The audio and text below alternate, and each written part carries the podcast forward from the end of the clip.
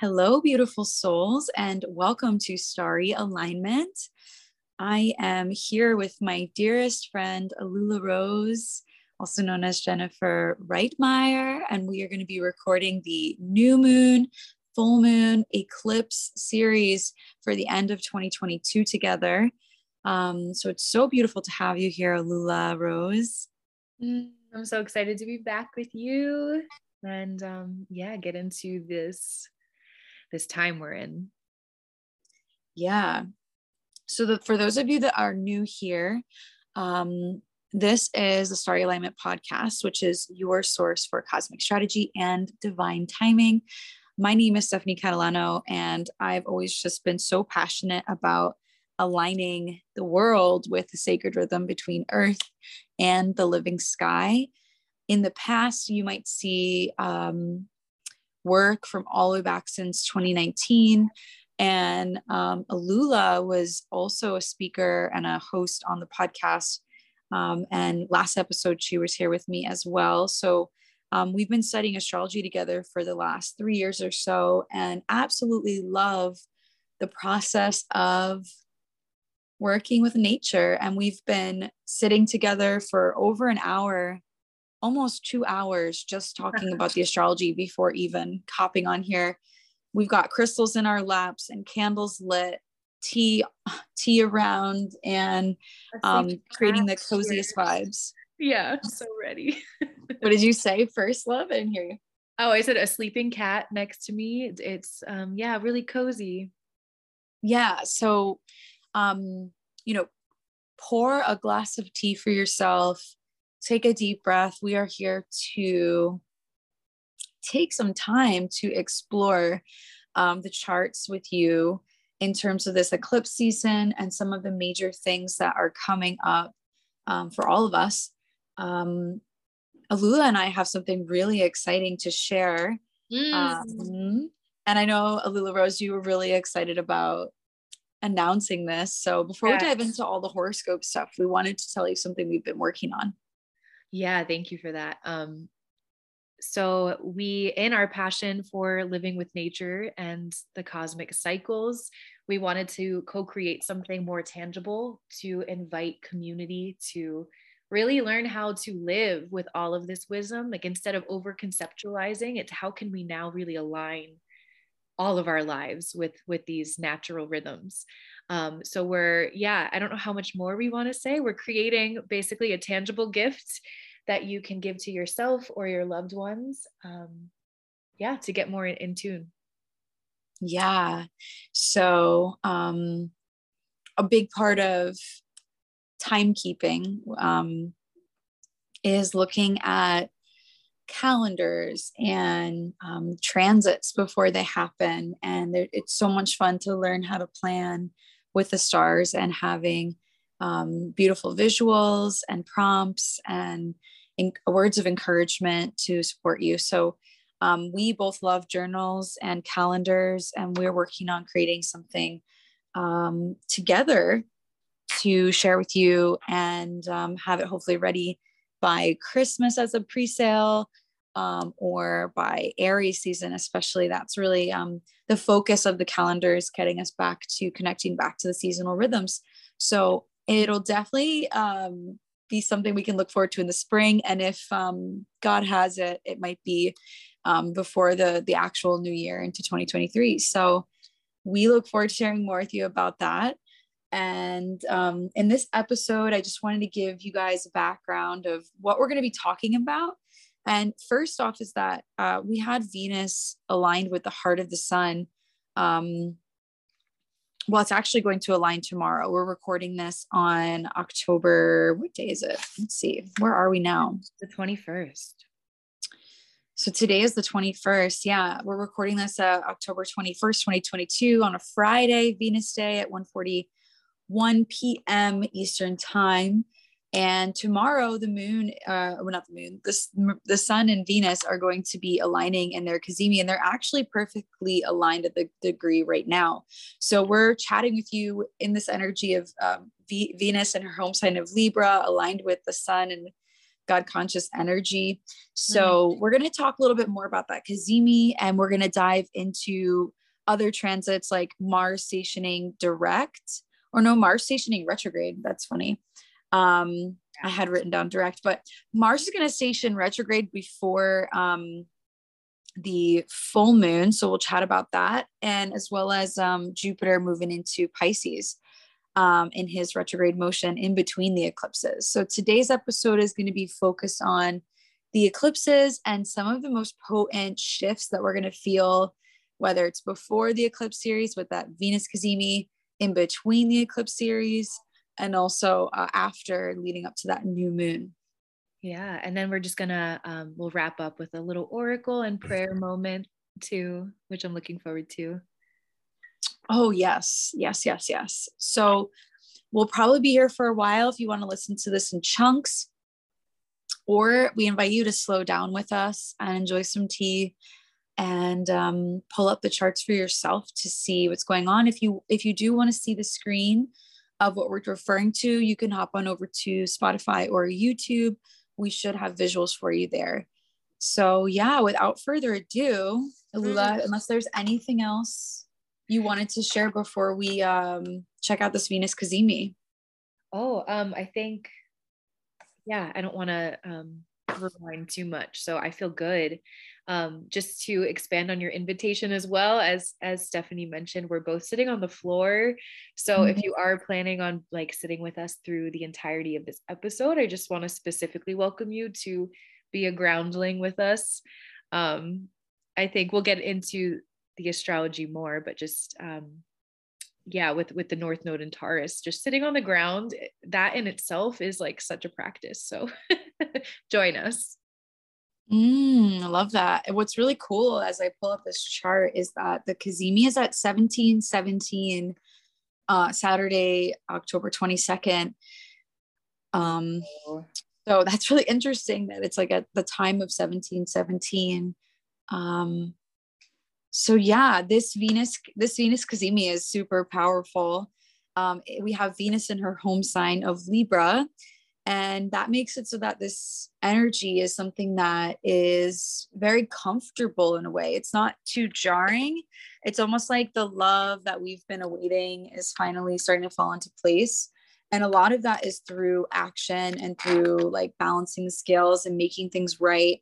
And not everything will be perfect in our evaluation of our relationships. But i think there is a momentum that is peaking out with this cazimi around creating more balance and expectations and results in relationship. Yeah beautifully said.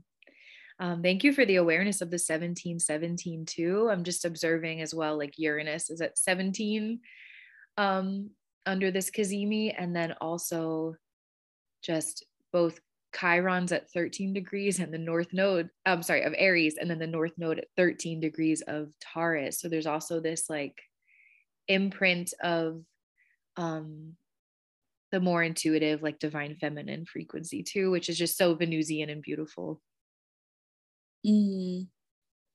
Yeah, and we yeah, we have Mercury here adding more more to the conversation i feel like if there's been love or distance in love or restriction or words not being said there's a lot of connection that's happening through communication through actually speaking about it talking about it hearing both sides like the curiosity is so genuine and we are ready to reciprocate and to create relationships that are um, based on the law of reciprocity. Mm. Uh, if people in the past, like you've done really well by them, and it might seem like there hasn't been reciprocity, a lot of that might be coming through now. Um, even investments that you've made. Uh, I know for me, I've been in a in an office space um, since about March, and I was just awarded the astrologer, the best astrologer in my town in Pawtucket, Rhode Island, where I live, because they were able to find me in my my office location that I've been investing in for so long, and now I'm seeing that reciprocity. Um, so investments that we've made, um, I know Lula, you're living in a new beautiful apartment, and now you're like in a place in your life where you get to begin to paint and all your furniture is in there and that like ability to really enjoy the Venusian things in our life and some decisions that we've made, uh, contracts that we've signed. We're, we're getting to see the gift of that and like take action on it and and and compound our wealth and compound um the abundance that we can we can find from the scales in our life mm yeah, I love what you said about reciprocity too. And just like, thank you for also bringing awareness of how this applies to our relationships and like everything that's not us. Well, and also with ourselves, of course, but just anything external of ourselves. How can we trust the reciprocity we've already built? I think too, because this is at 29 degrees, it's like that final punch of can we receive the reciprocity and the balance and the stabilization we've gifted ourselves and um, i guess really get specific and clear about where that does exist in our world so mm-hmm. that in time for this eclipse just as we move into scorpio we get to really um, with that stability go really really deep and allow ourselves to surrender into more intimate like vulnerability. Yeah. Yeah because a lot of times you know air is not something we can see. So right. when when we're when we're experiencing universal equilibrium which is in every moment like we might not even see it but it's there hmm. so there's like this um really beautiful peeking out that's happening in terms of art like i know for me um I'm going to be I'm a huge thrifter and I'm going to be sharing a lot of my thrifted pieces with the world because I'm like wow like I've I've reached a point where I need to start selling my collection. so another thing I'm really peeking out on is like my desire to sew clothes.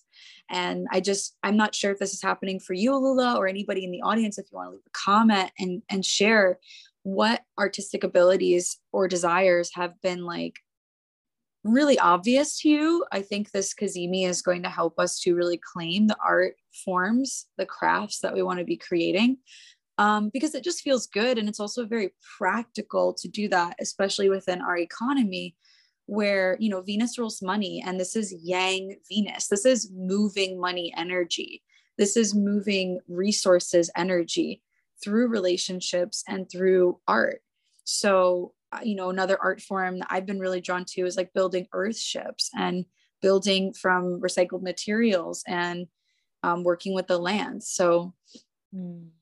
I'm so like grateful for this cazimi um, and that it's right where it's at because i think it's going to help us create balance so peacefully versus other um, expressions of what other kinds of cazimis we could experience with venus Right. Yeah, I think there's like a sense of the chord resolving. And it's funny when you were talking, um, I I was kind of envisioning to quote Pocahontas, like and come mm. she sings, um, come rolling all the riches all around you. And for once never wonder what they're worth.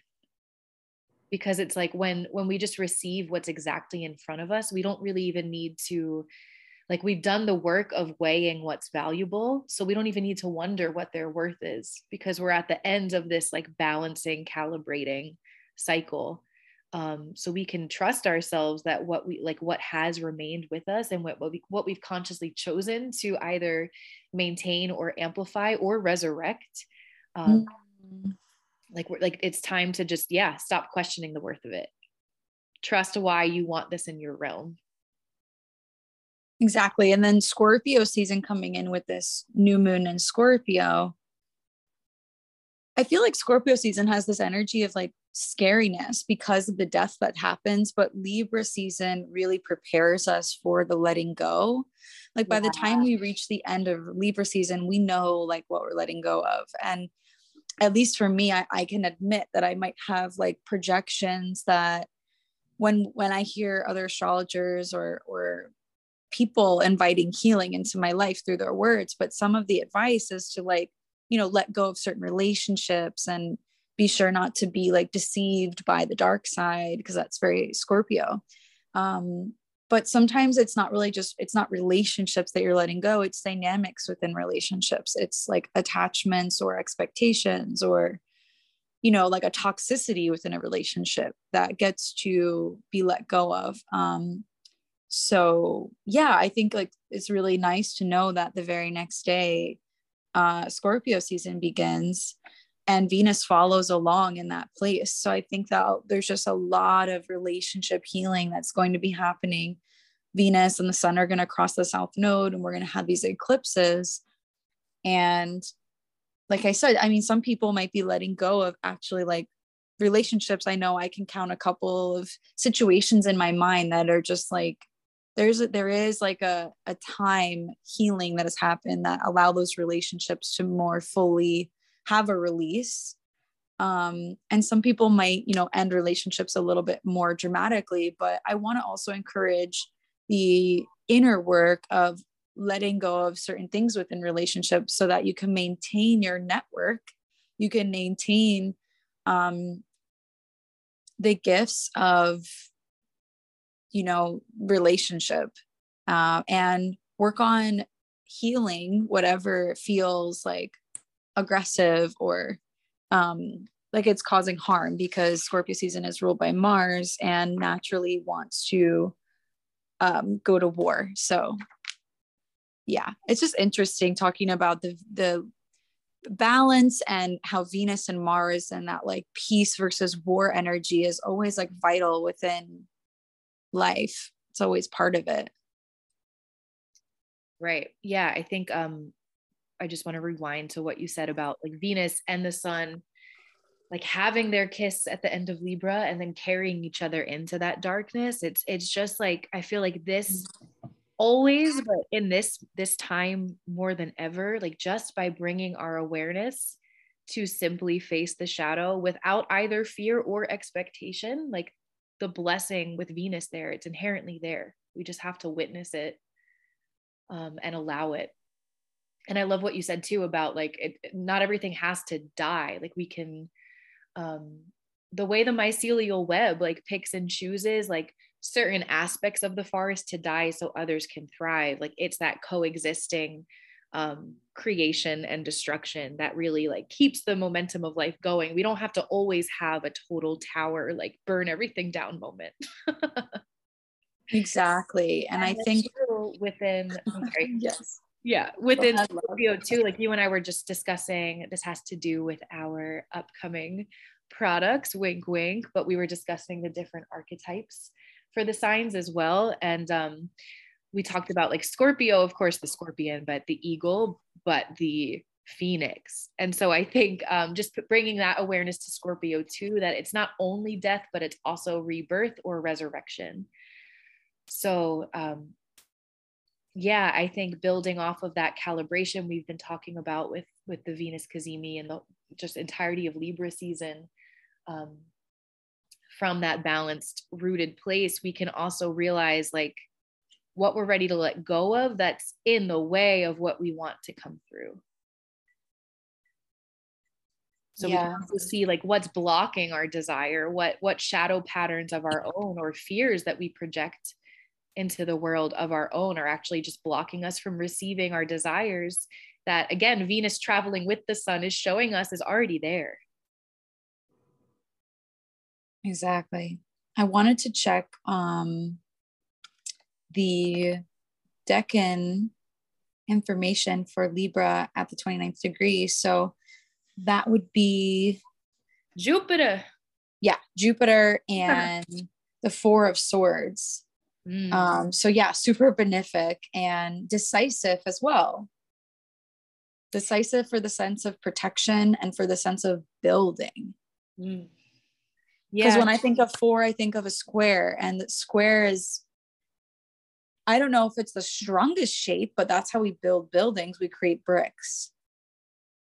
You know, so like squares and the, you know, four energy, um, it creates that that that inertia to continue to build off something and jupiter is this energy of expand expansion and abundance and wealth and wisdom. So, yeah, it's sometimes when we look at the astrology and even the eclipse we're about to go over, um, it's not always like the best news. So, but I think that this Saturday eclipse um, is actually pretty positive. Um, not to mention that it's trining Mars in Gemini. Oh, the yeah, the eclipse. Um, it, it, I think it perfects Tuesday morning. We're looking at Cazimi still. I think. Yeah, I'm. I'm still talking about the Cazimi. In oh, that um, we wanted to talk about the chart. Yeah, we can jump. Um, Not bad. no, that's okay. I don't. I don't know what I was saying, but um, we got it. Some about Mars and the building inertia of the four and that I, I, was saying um that this eclipse uh I was checking it out while I was on a plane ride home. Um I was on a plane for like 4 hours and I was just looking at all this these two eclipses this is the wrong one that's why it doesn't feel right. So we're looking at the new moon in Scorpio conjunct Venus to the degree at 2 degrees. Uh, I have to just go ahead a minute cuz my calendar off by one minute. So um, this new moon eclipse in, in Scorpio is at two degrees with with Venus also at two degrees. Um, so and all these planets are very closely within 11 degrees of the south node. So when I was looking at this eclipse, I was like not really getting the best feeling in my gut when it comes to global finances and this this um recession that we're going through. So um, I'd love to chat more about that. I just wanted to complete the thought there of the contrast is like this Venus Cazimi happening on Saturday, um, the 22nd. I feel like it's a very glorious, like positive event. Um, so for those of you that don't know, Venus Cazimi, um, basically Venus is aligning energetically between the sun shining here on Earth and it's getting in between the path well, it's not in between the path, that would be retrograde. So what's happening is Venus is as far away as Venus can be. And then the sun and the earth, this these planets are in perfect alignment. So on Saturday, the 22nd, it's a great day to do anything romantic, anything artistic, anything relating to money or what you value, spending time with friends, spending time in nature. Venus rules what gives you pleasure, and it is the divine feminine. So, um, just just to create that awareness mm. around how to connect with the energy in like a ritualistic way um but i think this eclipse like once this eclipse hits like a few days later on the 25th um we might notice um what you might consider as like bad news or like things that like concern the public around things relating to finance and um, what we value um, one of the things I think is going to birth out of this new moon is a potential like new world currency.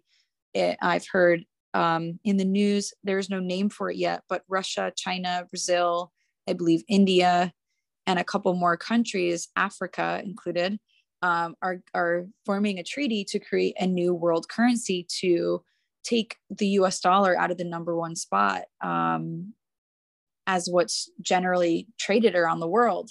So that means that if that does happen and um, these these countries create a new currency that Americans are not included in on, and Americans are going to be their dollar is eventually going to be, or the goal for that project is to eat the American dollar. Um, and I don't think that's necessarily a bad thing, um, but it's very scorpionic and it's very, you know, eclipse conjunct uh, Venus um, in the sign of her detriment, um, which is it's the hardest place for Venus to be. So, um, yeah, not to mention that you know Mars is in Gemini, um, ruling this eclipse, and this is the sign.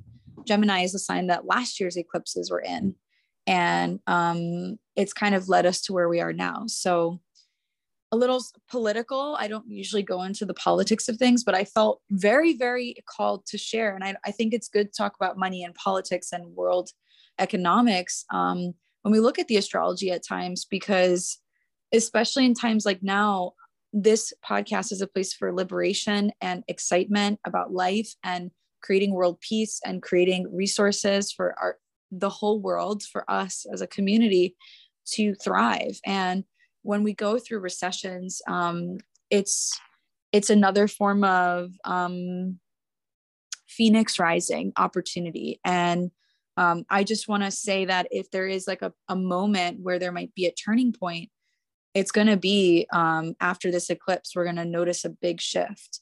So alula rose i'm not sure if any of that resonates with you if you want to touch upon any of that um, yeah. and if you've heard if you've heard about this new global currency at all and what you think about it um, I've, I've heard like whisperings of it. I just personally have not been in a global realm lately. Um, but I, yeah, I appreciate and agree with everything you just shared. Um, yeah, I, I, there was just like a lot in there that I, um, I kind of to rewind a little bit. I did want to speak more on the decan and the, um, mm. the tarot card affiliated. Um, mm-hmm so not to like change direction but i just want to like re no it is a lot let's let's let's move with the wind. yeah, and maybe um yeah, I'm just moving at that slower pace we mentioned earlier as well. Um yeah, so I just wanted to talk about like that that last decan being ruled by Jupiter. I loved what you said about the 4 and the Mars and the kind of momentum. Um but what I I just love the 4 of swords card so much because I think like it's the I feel like the four is that we were talking about stability, right? I feel like the 4 mm-hmm. is that stabilizing factor before we move to the five, and there is that like inertia of the momentum. But the four is like the levity at the top of the breath, where mm-hmm. um, Four of Swords to me very much being like a card of rest.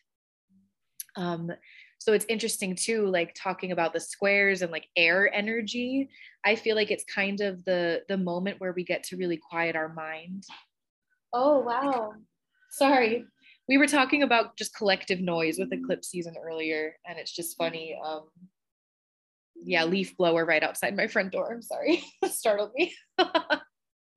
so just funny, like actually, that's maybe part of the lesson here too. Where can we maintain our slowness and that sense of levity of breath and the stillness of rest before moving forward, despite all of the collective noise um, mm and turmoil externally with eclipse season.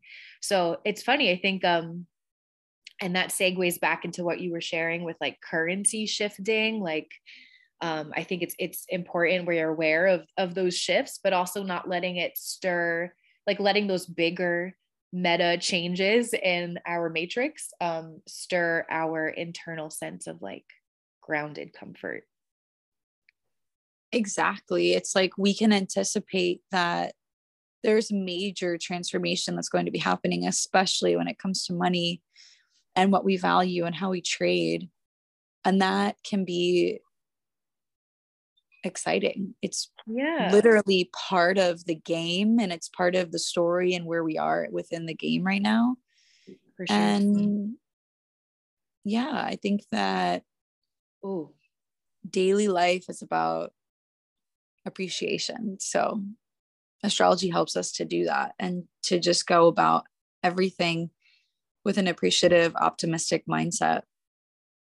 For sure. Yeah. And like speaking to that too, I think um just all of this Uranus influence in Taurus in Taurus too, for those that maybe don't feel initial excitement about these changes in currency, um, to tap into your own innovation and um, mm-hmm. yeah get into our we can create our own methods of abundance and currency like steph what you were sharing earlier too about thrifting and repurposing like that is a currency right there so exactly. it can also be an invitation to us to open our minds to think beyond abundance and value as like the US dollar, which you're, you're so right. That is so exciting.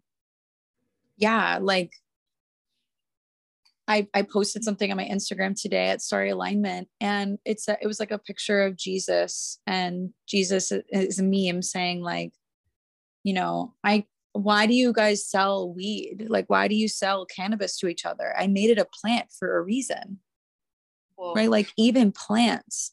Like my dream is to buy land, plant hemp and cannabis, harvest that medicine, make multiple kinds of medicines and then make clothes out of it. Oh, yeah. And then sell handmade clothes from hemp made in my backyard. Like, that's my money plan. And that works today. And it worked always. And i think that we are just coming to it's a place of removing the veil with this new moon eclipse of like what's actually truth um, because scorpio speaks to truth. Um, i'm gonna just go over a couple of correlations with scorpio so that we can explore some of these themes. Uh, one of my teachers name is um, Anthony B. James, and he's the creator of the Somaveda Integrated Traditional Therapies. He wrote a book called Karasat Chakra Astrology. And basically, what he did was he did research to find the correlations between the chakras and 52 healing modalities. So, the fifth chakra connects to Scorpio season as well as Aries season, and the the ruler, the ruling planet of the fifth chakra, which is the throat, is Mars.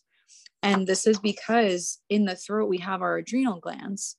And that's where we can get the energy to fight or flight. And it connects to our um, kidneys and our liver and basically the energy of, of how, how fear you know affects our ability to clean our blood and the water within our body and also to reproduce. Mm-hmm. So, um, you know, under this new moon and all of this scorpionic energy, there's an invitation for us to be connecting with what is actually true and speaking and using our throat, connecting with our throat, connecting with our adrenals and what feels right, you know, regardless of what we've been told, what we've been programmed to think. Um, we can hear and sense what is most important. Um, the sense organ of, of the fifth chakra is actually the ears and hearing. So a lot of times I act, I do think of Taurus and how Taurus connects to right. listening and the ears, but it wasn't until I opened this book um, before the podcast that I'm seeing this correlation between the throat and ears um, and listening. So like you were saying about how we already have what we need and it's a matter of just like feeling it and being with it and surrendering to it. Yeah and i think that like um mm, I, i'm intrigued by this school of thought of like mars ruling fifth chakra because I, i've been more raised in like traditions of it being mercury like expression so i'm like bridging the gap in my head over here while you're talking just for myself so i'll share it collectively um, i think that's such a big signifier like observing the shift of allowing mars like a sense of rulership over that region um, that's so indicative of like the paradigm shift we're all in right now. Some may say the new age um, whatever language you want to put to it but this shift of like all of these like false dense illusions of what like power what power is and where it lies in our reality is we're, we're stripping all of that away thanks to pluto and capricorn and all of this scorpio energy. And um yeah just like the mars being the triumphant ruler of this region kind of signifies how nothing nothing can eternally or permanently cloud the the the true power that is our authentic expression yeah. Some of the instruments that connect to this chakra is like the trumpet huh. and a volcano erupting, stamping feet, a whistle, bagpipes, a side drum. But just like as you were saying that, like nothing can stop you, like think of that trumpet energy. Like you play a trumpet when you're like literally like charging towards something like fearlessly. So it's like, yeah. I'm thinking of the judgment card too, like the final trumpet of um, assessing how well we've lived in our values and in our integrity. Mm-hmm. Yeah, one of the things that says that I was reading, um, it says when fo- when functioning properly, actions in life are appropriate and proportional to the actual circumstances there is resonance of expression of being evidenced by right actions, thoughts, and deeds. one's word actually means something. The breathing and breath are full and unrestricted, and the voice is loud and clear. It supports the process of learning and acquiring lifelong inform- new information. Mm. So I, I I'm so grateful for this work and to begin to connect the anatomy to the lunation. So under this lunation, um, the recommendation for self-care, let's say with self-massage or any kind of gym routine or yoga movement routine that you want to create. But under this new moon up until the Taurus full moon, um, some of the suggestions are to work with your hands and arms, neck, chest, back, and upper around the torso. To do pranayama or focused and direct breathing is very beneficial because, again, this is opening up our throat chakra. Uh, being nourished um, bringing nourishing energy to the body, balancing it with that like Taurus nourishing, um, drinking a lot of bone broth and like having um, that deeper awareness of like life and death and mm. how important like earth magic is and focusing on um, healing of the the male side or the right side of the body? Yeah. That makes sense. Yeah so i just wanted to like share that. Um but we can look more deeply now into like you were saying with the with the the, the decans. I have it up here. I don't know if you want to say something too. Oh yeah i was just asking what's that book called one more time? Mm-hmm. it's called karasat chakra astrology um, k-o-r k-o-r-o-s-o-t chakra astrology. Um it's a really wonderful book. Um awesome. Yeah sounds like there's a lot in there. Oh yeah. It's deep. Um, but yeah the, the decans i mean i feel complete on what i wanted to share with those. So is there is there more you wanted to tap well the second the second decan well the second degree would be the first second of scorpio. So this new moon oh, for is um under the decan of mars and of the fifth of five of cups. Um So yeah, what are you thinking? I'm just chuckling because um, Five of Cups have, has been an interesting totem since last eclipse season in the spring for me personally. So just to speak to like my resonance with that card in a collective way, um, it's funny because like uh, to me, Five of Cups can be a little bit of like almost like a sense of disappointment.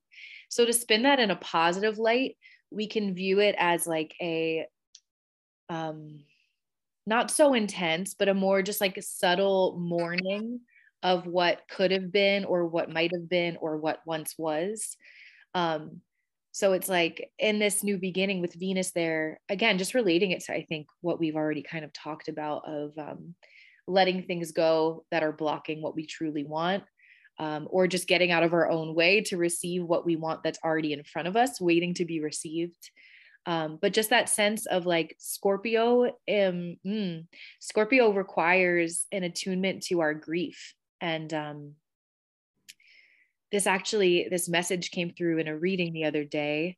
Um, yeah, just that grief is like, I, I really, I exalt grief as like a really high expression of love because it shows um, it's like the the love that was never quite expressed that needs to be let out right um yeah, yeah. I can definitely relate to that energy of grief and that energy of disappointment. That's why i was saying like this this cazimi i'm like so positively excited about. I get such good vibes. And then when we get to the actual new moons in scorpio eclipse it's like there is this feeling of like something there's some sort of like realization of what could have been and the grieving process of just letting that go. And embracing what is and making art from that right right and not letting the grief of like something didn't go like something not that didn't unfold the way you intended or planned or imagined it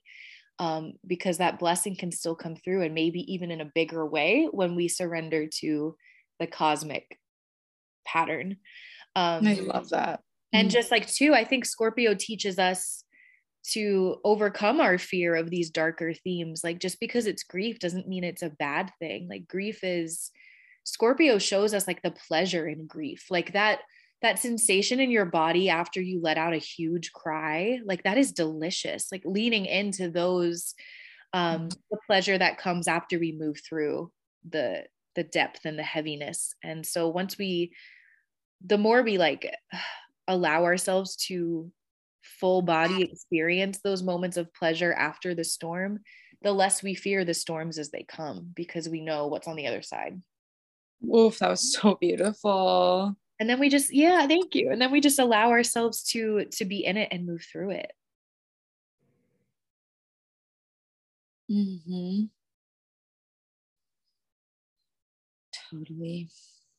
Yeah, I want to mention that Mercury is in Libra on this new moon and it is trining Mars in Gemini. So um, I think there's going to be a lot of action that's happening, a lot of connections being made. I know I've made so many friends locally in the last couple of days. Um, I'm going to be traveling under this new moon. And um, the thing with these transits that we're looking at, everyone, like when we're looking at new and full moons as imprints, especially eclipses, these things are uh it's like if if mars and mercury are trining under this new moon for the next month that's kind of like the vibe. And it's more intense obviously within the, the little time frame but it's a seed that creates like a larger wave. And especially with eclipses we're talking about six months worth of depth and effect from whatever is in this chart. So um, I know that for me, like once I get back from being on vacation, there's a farmer's market like outside of my office that I'm really hoping to get a seat at and, you know, just meet local people and be talking to them and doing the work and having a lot of those communications just happening with ease. So with Mars trining Mercury in Libra, both in air signs, there is a determination to begin communicating about what we desire but there's also like a direct ease that that's coming through for us now. Um, and it's just a matter of trusting whatever it is that you bring to the market. With mercury and libra there's this you know what do you have? What do i have? We balance each other out. Perfect. You know like i've been looking for your information mars and in gemini. There's this really a big turn on that's happening um, within our culture within our community um, especially with Saturn also in Aquarius trining Mercury and they're in this sort of like wide grand trine together Saturn, Mars, and Mercury. So a lot of long term commitments, connections, um, and serious relationships, relationships that can handle depth with Venus and the new moon in Scorpio. Yes. Yeah really cool to see. So yummy. And two, um, I know we were we were talking about this earlier. Mars getting ready to station retrograde is going to be at this 25th degree of Gemini, this whole eclipse. Mm-hmm. So there is like a again, the word levity keeps wanting to come up. You said ease too with these exchanges. Um, and receiving each other's information. I love what you said, what you bring to the market. but Mars, I think, kind of floating in suspension there at that 25th degree. Um, it feels like an invitation for us to just kind of pause our force of action and instead, like, it's not that we're stagnant, we're just, again, levity, like, we're letting ourselves suspend in where our actions have carried us so far before Mars does station retrograde and invites us to revise a little bit with all of this new information coming in. Mm-hmm. Like revising our game plan, kind of, so to speak. Yeah, that's why I was saying too, like, I know I'm going to be on vacation. So, um, yeah. like, like the things that I know are happening are not going to happen like right away. There is like a, trusting and surrendering into that trying like oh things are happening even if i'm not doing anything Right. Mars is just like, take your time, baby. it's all good. Yeah. So I pulled up the chart for Mars retrograde on the October 30th. The actual time will be at 9:25 a.m. Um, and this is Mars going retrograde at, in Gemini at the 25th degree. So and it will stay there for the next month. Ten of Swords. So this is the decan ruled by the sun and is connected to the tarot of the Ten of Swords. Mm-hmm. That's really powerful. Like because we've had so much energy in Gemini, like pretty much since Donald Trump became president, there's been signatures of Gemini. And um, with some of the things I was talking about with the world currency and just, I've been noticing a lot of um, uprising, like a collective awareness around, you know, how we treat BIPOC and how we build our economy. And um, there's a lot of like talking that's been going on um, that maybe a couple years ago it was very a very confusing conversation a very immature conversation and now with with you know mars in this decan that's ruled by the 10 of swords yeah. um it's like an it's like an army of people that that know how to wield a sword that know how to get a point across that know how to cut through the bullshit and really see things for what they are and use information to create healing versus confusion or um, systems that are really not sustainable. Right. And I think, yeah, approaching these like last degrees of Gemini, there's like more of a maturity and a refinement in these very real and important conversations that have been happening. Um, where like i think initially everyone's inner child was just like with with the early degrees of gemini right was so mm-hmm. like threatened by um just the the collective different differentiations of narrative.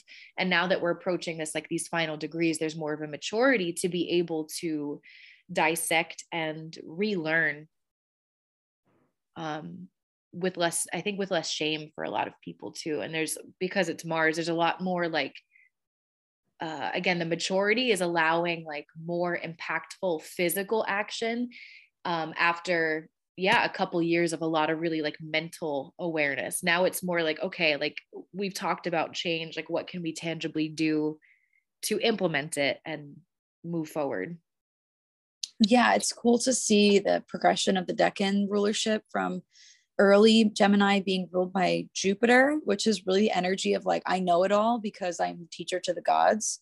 And with, you know, Mars transiting the beginning parts of Gemini, that was really a lot of the discussion is like, um, this, this energy of like everybody knowing it all. And, um, uh, like, uh, almost like an arrogance or an over optimistic viewpoint on things that are really serious and problematic right. and even even if we talk about covid and how that was handled you know it's like it's like no no this is right like um this i'm not even going to say certain words but um you know doing it this way will create the best outcome because i know so but really like when we allow the sun, which rules the final decan, to have a role within that conversation, it allows us to illuminate what we didn't know before. Mm-hmm. And the space between is ruled by Mars. And I would say that in the progression since like the beginning of lockdown to now, there's been like this um, wizardry that's been needing to happen to figure out what's gonna what is going to happen and then a lot of people actually taking action a lot of people experiencing a lot of suffering and um, resistance, um, very Marsian with Mars ruling the second decan. And then finally, now we're with Mars in the, the final decan of the sun. So I think like there's a lot of soul integration that's happened now with what we're supposed to do. And with Mars going retrograde till the end of uh with the beginning of next year, um, what we're quote unquote supposed to be doing, it might take a little bit of time to really uh, be fully embodied in a super super mature way where we have like years of experience but there's like a rebirthing happening with uh, how we're using information. And information rules our mind. So like everyone is getting this like reprogramming about how they fundamentally think and how they can use that information to change what they're doing. And I think that's ultimately going to change the economy and change um, the world. So just really cool to see. As an Aquarius, I love seeing like air movement because everything starts with thought, you know? An Aquarius would say that. Yeah. exactly. Exactly. So I feel like so excited. Uh-huh yeah, I want to say too, just like 10 of swords. I mean, that card does not fuck around, but that really is. I'm sorry, I should not say that word on here. It's okay. It's now explicit. we are now an explicit podcast. Well, you know, it's fine. Um, yeah. 10 of swords is just like that's like truly a card of like finality.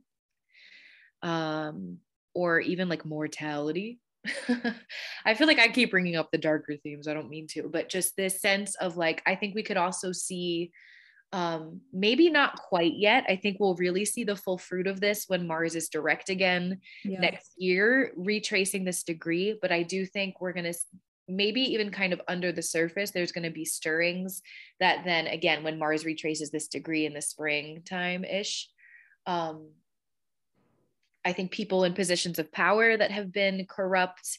I think more is going to come out about that. That will be sort of a final nail in the coffin, so to speak. Definitely. Um, mm. Maybe not as much as like we're hoping for, but there's I think there's definitely going to be some some breakdowns in uh yeah, false. Well, what, what's going to happen is that people are going to take action when Mars is in Gemini and they're going to say and do things and use information in a particular way which they choose. And then when mars turns direct mars has to retrace all of those degrees. And that's where karma comes in. Right. People start to be able to fact check and realize who is this you know like who is being dishonest. Mm-hmm. and that's really good. But it gives us um, it gives us the invitation for sure to be very mindful about how we are using information and how actually information right now is one of the most it's it's the um, weapon of choice with mars in gemini. So um, you know one of the things i've been t- thinking a lot about is protection and our protection and um, knowing how to protect oneself which um, in some cases requires knowing how to use weapons because people use weapons against you right yeah. so like i'm glad you brought that up that i wanted to speak on that too like the um oh gemini too like the magician energy of our wordsmithing like mm-hmm. after we've we've spoken the same narratives to to exchange the information if we just keep having the same redundant conversations again without actually like putting physical energy into transmuting it, then we're kind of just reinforcing the narrative with like too much repetition. Then we're just casting a spell of reinforcement. Yeah. Um, so I think also being mindful of like have the conversation and then put your action to those words. Um, yeah. Instead of getting stuck again on that mental energy of the just unpacking the wording of it all. Um, because as we know too again like north node and taurus using our bodies using our physicality to move energy like it, it, to exist in a three-dimensional world that is actually our gift here. We have these these physical instruments to explore with. Yeah exactly. Well i would say too i think that with mercury coming into scorpio uh, it looks like the day before Mars moves direct or Mars moves retrograde. Let's see. So Mercury moves into Scorpio on the same day that Mars goes retrograde. Um, so, you know, with Mercury and Libra, it, it's like everything is like in the air. Everything's up in the air. What you say is like kind of up in the air. But when Mercury moves into Scorpio, ruled by Mars, now there's like a lot more action taking behind what you say. Right. I think it's interesting too. Uh, wow, I'm going to try to translate this. I might just need a little moment. Um, just seeing Mercury kind of holding this first degree of Scorpio, like it's like one side of the dam, kind of like containing the fixed waters. And then Jupiter having just ticked back into Pisces, holding that final degree of Pisces. Like we have this kind of container between the first degree of fixed water and the final degree of mutable water. So I feel like even though that's not maybe technically, I guess it's quincunx out of like out of sign, but just about. But yeah, even though that's not like technically a perf- perfect aspect, I'm just feeling this watery container of like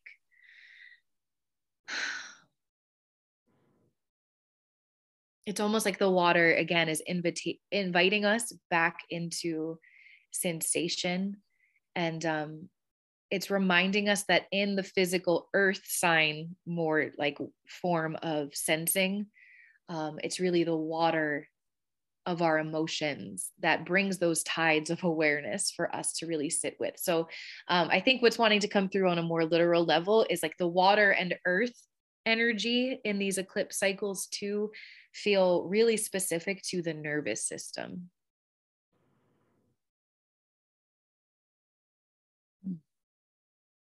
Yeah. So just like consciously repatterning our own nervous system because ultimately like however our nervous systems are calibrated or however we could say out of tune they are um, that impacts how we're able to going back to mars ruling the throat chakra like how we're able to really be of of useful action through our expression to be of resonance with what the collective is needing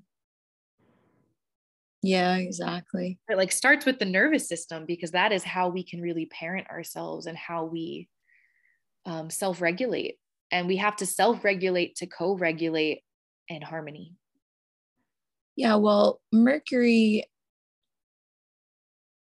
i would say if there's any planet that would really rule the the nervous system because i think of like nerves and what creates that energy of nervousness or activity within the nerves itself it would be mercury like the messenger.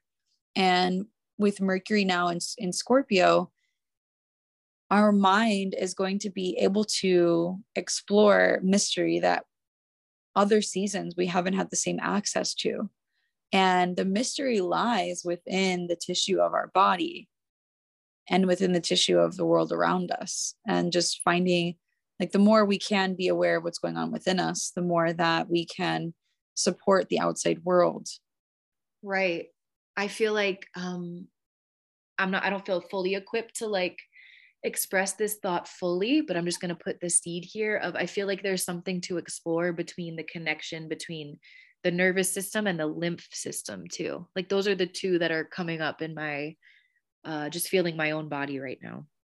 Well, I can check to see um, what the what Taurus rules um, in the Kerassot astrology um, to see if it does talk about that. Um, yeah, it's yeah. I'm gonna look right now. Um, but is there? We kind of just jumped ahead, but I feel prepared and like we could just use this chart. Um, to kind of move into the Taurus full moon and how it kind of syncs up with the rest of this cycle. Yeah, I feel like that's kind of why lymph is coming up too, because like yeah. the high tides of this full moon lunar eclipse and Uranus too. Like it's, we might even, after like all of the bliss of that Venus Cazimi, um, the 22nd, I think this is going to be an interesting like checkpoint for us to see like th- this almost feels like um I'm going to kind of use a term the peace dealer uses uses. So shout out to the peace dealer Michael if you happen to listen to this. Um but it feels like kind of like the boss the boss battle like the like a high level test for us to um, see how well again we are able to like self-regulate after we got that blessing of like beautiful calibration with venus cazimi so as this like full moon tide rises it's like how how efficiently um, and nurturing can we self-regulate in the face of like unexpected shifts? Yeah. Because ultimately the space between the initial like onset of a change and our ability to settle into that change like the space between that is to me that is like where anxiety lies. So the quicker we can kind of move through that not to rush ourselves like we can move quickly at a slow pace but um, the way we're able to move through that really can alleviate anxiety. Mm-hmm. yeah so venus rules the second chakra and the functions associated with this second chakra is balancing of calcium and phosphorus in the blood. It controls the nerve activity and utilization of water metabolism. Lymph. Venus, interesting yeah so the second chakra and venus and taurus energy is connected to nerve the nervous system and the lymph system. Because i would say utilization of water metabolism is a is a very uh, broadly connected association with lymph. We're talking about water. Right. No it makes sense. Yeah so that's really i had a feeling it was like direct in my um, lineage, um, I just learned that like the the second or sacral chakra was Jupiter, which is just interesting. Like again, just looking at both of these schools of thought, um, Jupiter being back in Pisces, again, that just really aquatic sensation too. So yeah, that really fits on many levels. Yeah. So the sense organ is the tongue, and the predominant uh, sense is taste. And um, the chief subsidiary parts are the ovary and reproductive system, the testes, the belly, the sacrum, the lumbar, and vertebrae, kidneys, bladder, lymphatic system, water, semen, saliva, mucus, urine, and the interstitial fluids. So the work is to work heavy on the feet and the legs and to use big, broad, and deep compression, even to the point of bending the bones. Work indicated sen and meridians, release all key wind gates, especially those of the legs, and do treatments and work points on the top of the head. So, mm. yeah, balancing moonlight, clear water cleanse and stimulate, especially the full moon. So clear clear waters cleanse and, and stimulate, especially on the full moon in the moonlight. Um, look into dreams around this time for insight into the activity of this center of the second chakra and drink clean and pure water from a natural source and avoid bottled water as much as you can. Mm. You know what's interesting? this feels so right on time because last night I this is so rare that this happens to me, but I'm out of bath salts. Would you believe it? And I took I was forced to take like a normal bath. Um and I it's just interesting with all of this like really hydrating energy and it's saying specifically clear water. For some reason i'm feeling compelled to share like maybe this is an opportunity like to not put salt in the water and really just be with like yeah just like plain clean clear water.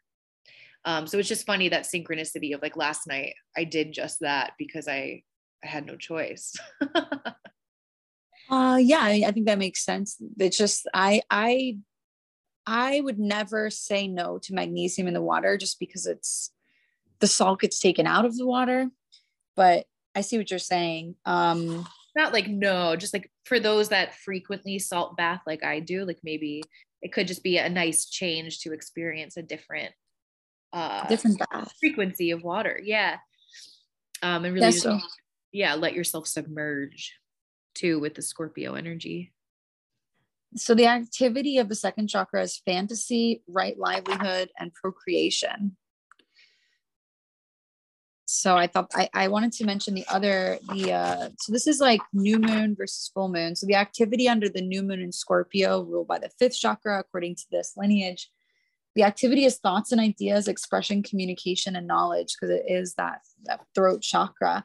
The desire is solitude and knowledge and wisdom. And the attribute, positive and negative, is unity and adventure, ego and destructiveness.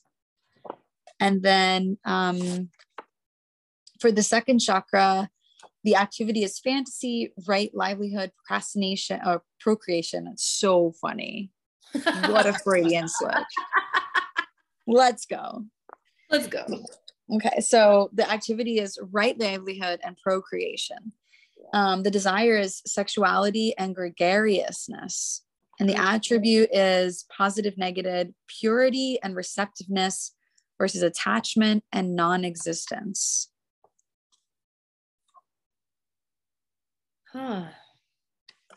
The basic being is creative reproduction of being. Hmm. So, yeah, under this full moon, um, I feel like this full moon actually is a nice reset because um, I mean, we still do have the ruler of the full moon and its detriment. Venus is the ruler of Taurus, and Venus is not in the best place. Um, but the full moon is conjunct. I don't know if I said new moon just now, but we're talking about the full moon. Yeah. The full moon is conjunct the north node fate and Uranus. The moon is literally to the degree that Uranus is. So um, there is this like sudden shakeup that's happening that's helping us to reconnect to some of those themes of purity and groundedness and creativity. Yeah. Hmm. Um, to just rewind a little bit, I uh, I just looked up like a proper definition of gregarious as well, and it just says mm-hmm. describing one who enjoys being in crowds and socializing. Mm. Um, and it's just funny because like another word that you listed for this energy was um, destructive. So I just think it's funny, mm. like learning how, and this is what I love about the runes too, right? Like sometimes words that we wouldn't seemingly put together, there's actually like an underlying unity, which is another one of your words. Mm. Um, so I just wanted to share that, like, how can we allow these destructive forces while still staying in our gregariousness and um, letting ourselves coexist in those spaces without feeling like we need to hide away from it. Yeah. Yeah. I feel like once this full moon comes, it, it is more of like a time to come out and, you know, meet our destiny, meet our fate with this full moon on the north node. There's an energy of excitement. There's an energy of Venus passing the sun, coming out of her cazimi, feeling clean, feeling like, okay, fresh start. Like, I want to go deep. I want to find people that understand my desires, a Scorpio energy. Like, Scorpio is all about um, going toward what you want. And that is motivated by how you feel. So um, I think there's a lot of excitement, um, not to mention that um, the contrast between the new and the full moon. Um, we have, um, let's see if I can, did it do it? No. Hold on one sec. So, okay. So on the inside, if you're checking out the chart, um, is the Taurus full moon. On the outside is the new moon. So on the new moon, we can see that Jupiter was at zero degrees of Aries. Um, and on the full moon, Jupiter is going to be back into Pisces. Um, Alula, I don't know if you have it listed when Jupiter was in Pisces like what time periods that was because we're like taking a quantum leap back into time with oh, wow. Jupiter going into Pisces.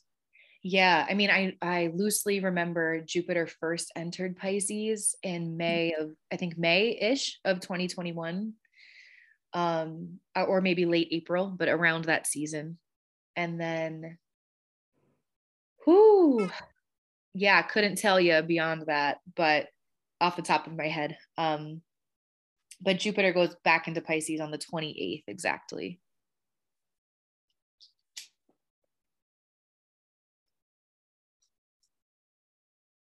So don't mind me, guys. I am just checking out. The retrograde started on the 28th of July. Um, so we've been experiencing a backward motion, motion since then. And then Jupiter was in Pisces. Hmm. Well, I guess um follow us on Instagram for more because I'm finding like, real quick. Um Jupiter yeah. Pisces and entered Aries direct the first time. Let's get it exactly. Um May 11th of this year. So we had pretty much a full year, like May of 2021 to May of 2022, roughly um, of Jupiter and Pisces. And then okay. it entered Aries May, still there now, but you said it stationed retrograde July. Yeah. Yeah. Yeah, so there's been a cleaning up since July for sure of things that happened from May 2021 to May 2022. We also had yeah, sorry, go ahead. I was gonna say it makes sense to me. Yeah. Feels right yeah, part of that time, like this um, May to May, part of that time, it did go back into Aquarius briefly. So that whole time wasn't influenced by Jupiter and Pisces, but that's when it started. Okay, yeah, good point. Um, I just really wanted to talk about this too. I'm surprised I haven't already. Just uh, we talked about the stagnance of Mars staying at this 25th degree, and then you pointed out earlier Saturn as well staying at 18 degrees, just because yes. it's slowly moving forward again. Um, and so all of that, like Saturn is just squaring everything under this eclipse, like just T squaring. Um, so it feels interesting that like there's as much as we're going to be in this beautiful, like this blossoming, um, everything you were saying about the the moon on the north node, like there is this excitement. Um, and I think it's mm-hmm. interesting that just the chart we're looking at right now, it's not going to be the same for everyone in the world that um, depending where you are in the world that looks at these charts. But just for our purposes of divination here, like Saturn in the fourth of this chart, anchoring down with its T square, I feel like there's also has to be a, um, in all of this excitement of what's to come, we also have to sit with the realities of like what responsibilities we have to hold before we can fully fully be in this like new timeline that's arriving with the eclipses um, there's a sense mm-hmm. of like Saturn really wants us to do it with diligence and integrity. And um, it can be the difference of like, okay, you, you realize you need to quit a job. Like Uranus could kind of incite you to just quit and never go back. But Saturn's bringing an awareness of like, no, you like you can make these changes, but you should still uphold your your maturity and your respectability and put in your two weeks and allow that timeline to land in that time um so i just this this interesting balance of like reveling in uranus's like suddenness and excitement while also maintaining saturn's like due respect kind of and yeah so true like i was talking about wanting to build earth ships and i've set my eye on going to a training this upcoming july in 2023 so although I I'm ready to go fly out to Taos, New Mexico and start learning like today, I I can't, you know, just based on like the systems in which that school runs, I I have to wait until it lines up for me. And so that's very Saturnian where like I need to to accept um how to uh, come to that event in July like fully prepared yeah. um and just embrace that embrace like whatever's moving slowly um even if it for me it's like buying land like there it's a process and mm. all like you're being inspired to see what roots you and what you're like setting your sails on what are the long-term plans? There's a lot of clarity around long-term plans and even like extreme decisiveness around that with this um you know grand square happening and fire and fire well no it's in all the because it's squares. I'm just seeing like the midheaven and leo. square yeah yeah yeah. Yeah uh this fixed square um energy. So yeah i completely agree I yeah, Ooh. it feels like like in this square specifically again between Saturn and Uranus and there's been so much conversation about this this whole year of course.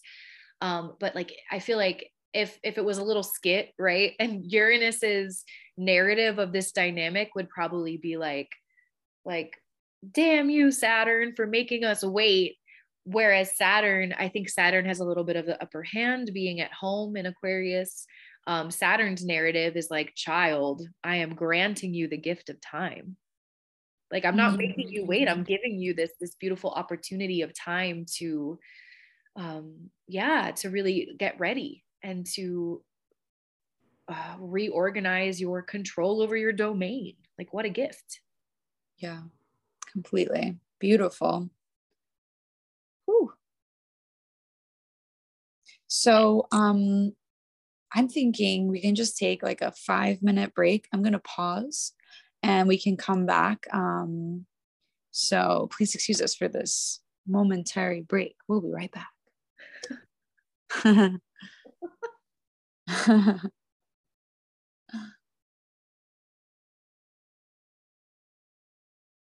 Okay, and we're back. Thank you for your patience there. We are back. Um, we took some time to talk about hmm, what else should we talk about with this um, upcoming eclipse. And one of the things I noticed was that Mercury is conjunct the sun on this eclipse by one degree. And at 11 a.m., this eclipse perfects at 6 a.m. So just five hours later, Mercury and the sun will align in Scorpio.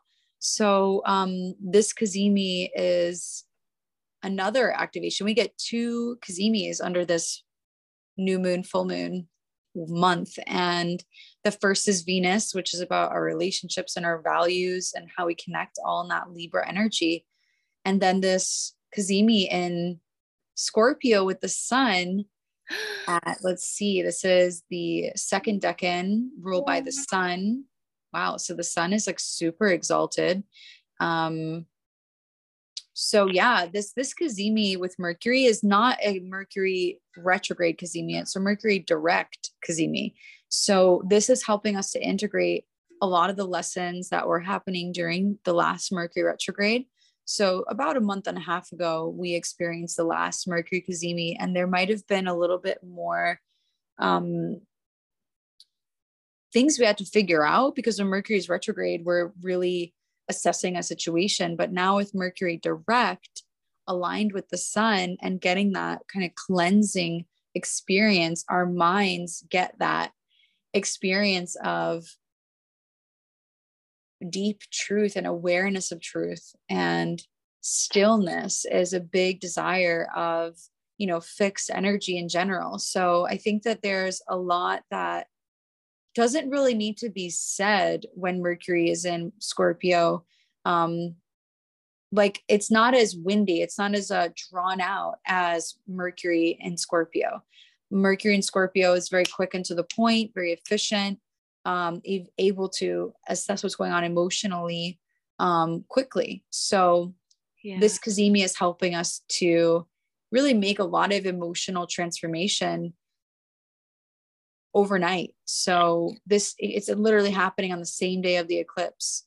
So um, uh, and it is conjunct the south node. So this there is, is a comfort that we're finding with the process of letting go of certain things or purging certain things or just being able to look at our waste product, you know, like our shadow essentially. So things that used to be overwhelming in our minds or overwhelming in our ability to communicate or to think about. Um, it's getting a little bit easier, I think, with this Cazimi in, in Scorpio. Yeah, I'm just observing like that's so juicy. Um, I really love that we're using the decans and the the layers of the tarot as well because mm-hmm. wow, six of cups as the the second decan of Scorpio that's like a pleasant surprise to me. Um, so, mm, Six of Cups to me is like such a card of nostalgia and um, again a theme of kind of resurrecting like our you were mentioning like the stillness of this this fixed sign and the second decan too like especially Mercury and the sun, like really just about smack dab in the center of the sign in that stillness of the fixed energy. There's a retrieval of of nostalgic um, emotions, and it's like we have to travel through this kind of darker energy to really retrieve the the essence of like our inner child. I want to say, um, and with Mercury, this Cazimi coming off all of this Venus energy too, I just feel like it's such a beautiful opportunity to strip away and um, really reprogram how we can relate to one another from that really, really beautiful, vulnerable inner child space. Yeah. Sorry, that was a bit of a tangent there, but yeah, that's just, that's so beautiful.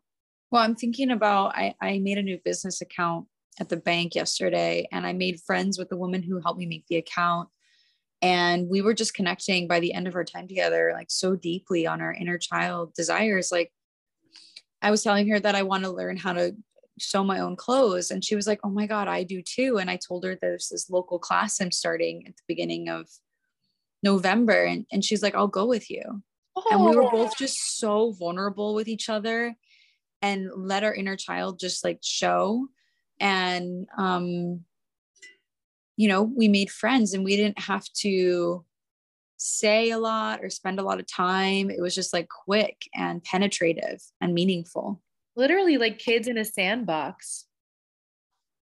Like mm-hmm. remember being a kid and just going to the park and like you just like you didn't need to know another kid for like like what you're saying a long time to just find something to bond over and play. Like it's so pure. It's so beautiful yeah and i want to say too like that that class starts on november 17th and this eclipse is on the 8th so that means that mercury is going to cross the sun and earth and give us this like deep wisdom in ourselves of these themes that you're you and I are chatting about. Mm-hmm. And just 10 days later, I'll be in that classroom with her. So that's what kind of happens with the astrology is that there are things that might happen to you like in the past that relate to this kind of energy that later shows itself like mm-hmm. times where you were very vulnerable or where you were um, really just leaning into your own desire to play, your desire to feel, your desire to um, transform, which is very scorpionic, um, they start to come to light, especially after Mercury crosses the sun and completes. It's kind of like the the completion of the retrograde lesson. I, I feel like once Mercury crosses that cazimi with the sun, once it's direct. So a lot of those retrograde lessons are coming to a close and a lot of the prayers and the blessings you've been waiting for show up after Mercury gets ahead of the sun. Oh, thank you for that. Yeah. I feel like I'm experiencing that personally. Mm. That resonates. Mm. Beautiful. Yeah. Yeah. Um, mm, I feel like that's a good segue too, just to touch a little bit more on Jupiter. Yeah. Um, it, I think that it's just so powerful this specific moment too. We're being gifted by Jupiter because we're not only going back into the previous sign of Pisces, but it is the we're, we're like getting a little dance between the the birth point of the zodiac of that zero degree Aries. So it's it's really like Jupiter showing us um, the expanse between worlds so I feel like while Jupiter's in Pisces, it's also an opportunity to um to bring with us any any toys like or tools but speaking for the inner child like any toys from sort of this previous chapter that we do want to bring with us into the new one exactly that's such a beautiful reminder there were so many things that we learned when jupiter is in pisces about what we enjoy and what makes us feel like we're literally living in a dream reality. Mm. It's so romantic, conjunct Neptune. Yeah. So there's a lot of um, wisdom in our memories of the past of what made us feel so open in our hearts and even in our feet, right? Like Jupiter and Pisces and Pisces energy connects to the feet and I, it reminds me of like the first time, time I ever went surfing. I remember I got off the surfboard and I could feel the, the chakras in my feet. Oh, yeah. And I could feel my connection to the earth and that pleasurable experience. So when we are really in our pleasure, we're feeling it all the way down through the roots of our feet. Mm-hmm. And the feet, just like the hands, contain so much of the entire body in them. So Piscean. Um, mm. I just want to say if you love someone, like give them a foot rub. That's perfect for this energy right now. Under this Taurus full moon eclipse, like it, Jupiter's trining Venus. And it's funny too how like so many people are um, repelled by by feet because it just goes to show that like this uh, again jupiter at the end of pisces like a mastery of service um is like a foot rub you know to really like be able to hold someone right hold their emotions the of, not just yeah. their mind right the part of their body that you said like what you were saying does connect directly to the earth like it's beautiful well, the hands are ruled by Gemini, right? So that's like ruled by Mercury, which rules the mind. right and the thought and the logic right but then the feet is how we process all of that yeah i mean i don't think it's a coincidence too it's like the bottoms of our feet are called the soul, spelled differently but mm, our soul yeah pisces.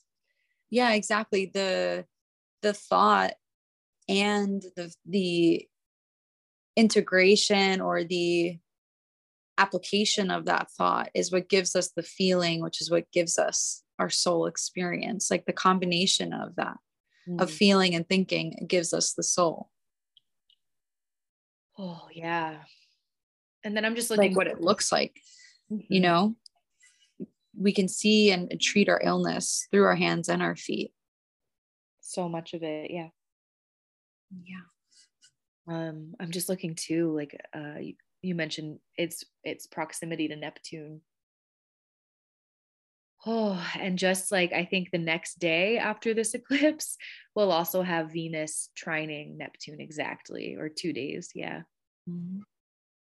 um with now mercury getting ahead of the sun so again more of that visibility you were talking about and then neptune and venus just having like such clear precise harmony and communication there like i think oh the moment after like yeah the, just these these these precious moments after this lunar eclipse like the the breath of expanse that comes from that release. Again that the the satisfaction of the space we create after a good cry bringing back some of that grief energy. Like this is it.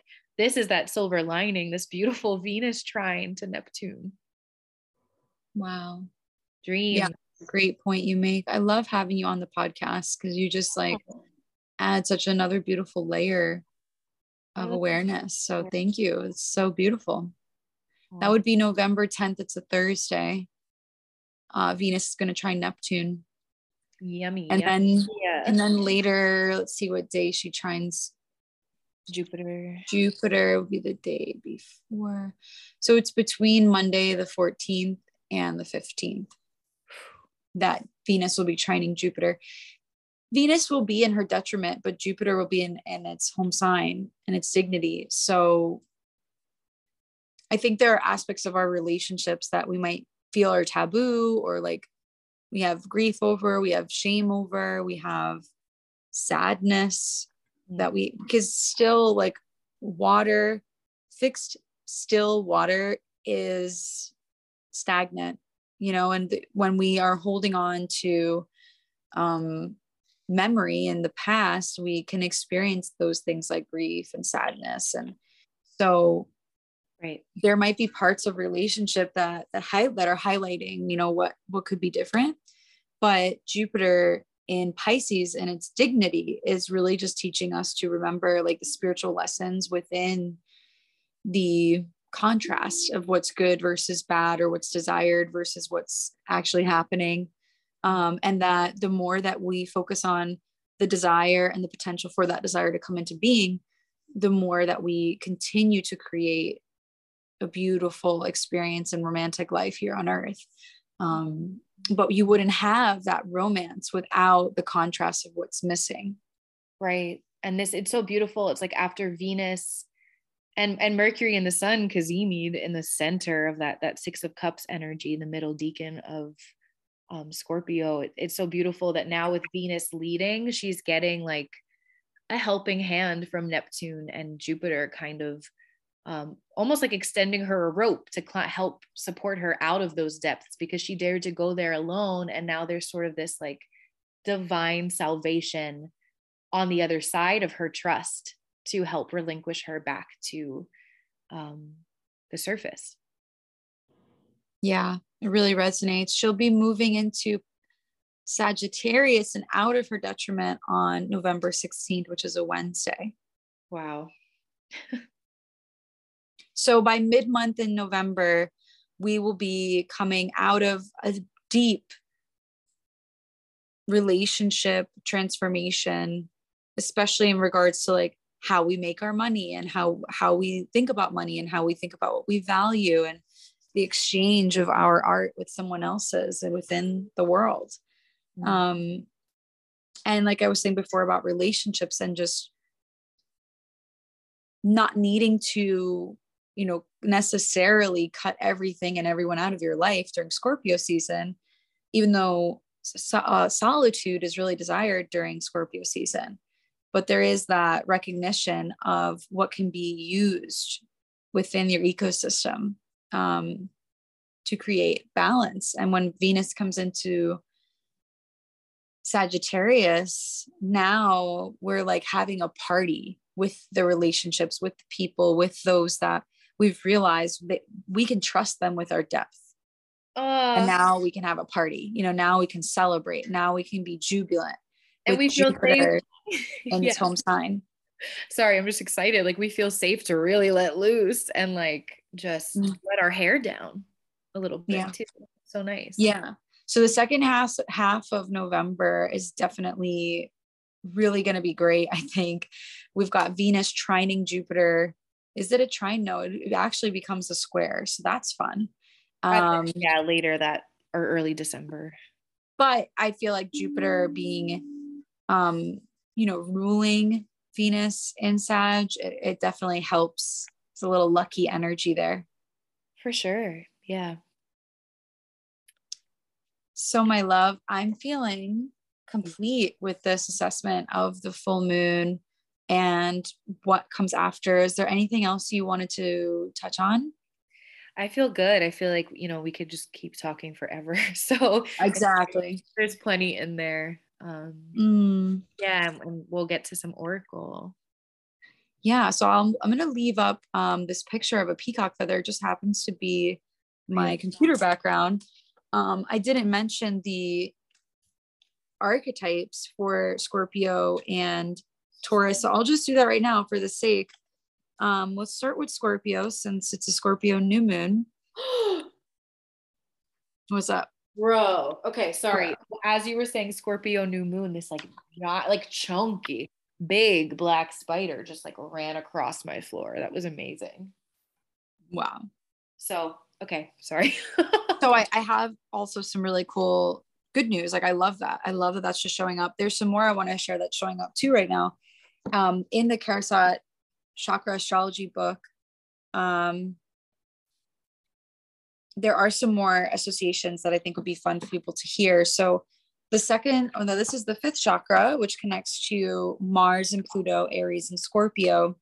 Um, the gemstones for this energy, if you want to play with wearing some of these gemstones between the new moon and the full moon to get into that new moon Scorpio energy, or if you want to wear these or work with these things throughout Scorpio season, it's also really healing. So we've got ruby, turquoise, flint, red garnet, red jasper, lava, onyx, blue sapphire, and tourmaline as your gemstones for working with the fifth chakra, the throat, and that Mars Pluto energy. Um, the aromatherapy, you can use sage or eucalyptus.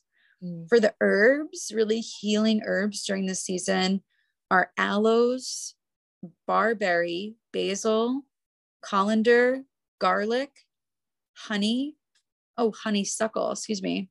Um, leeks, mustard, nettles, mm-hmm. horseradish, mm-hmm. onions, tobacco, and wormwood.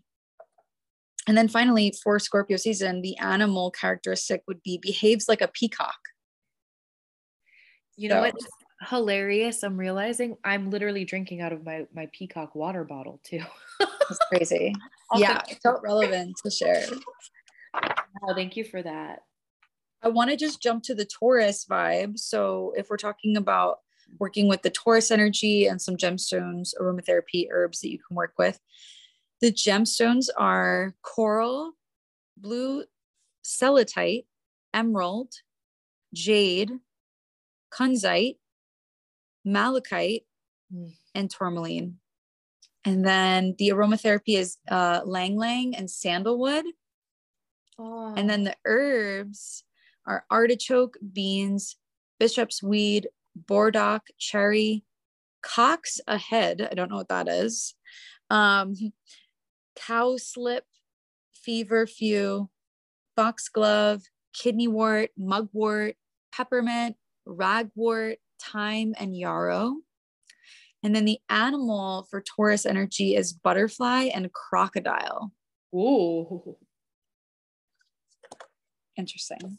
Love that uh, range. Yeah.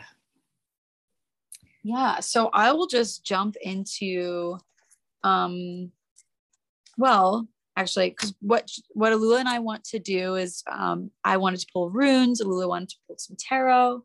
I've got a really beautiful sound healing drum in front of me. Um, what is this called? A pan drum, hang drum.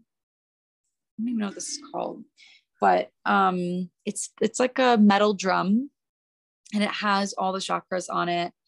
And I wanted to play it some. So yeah, I think I want to play a little bit just to kind of like get us into a prayer space, and then we'll do some oracle. Yeah, I think it's a marimba, right? Marimba?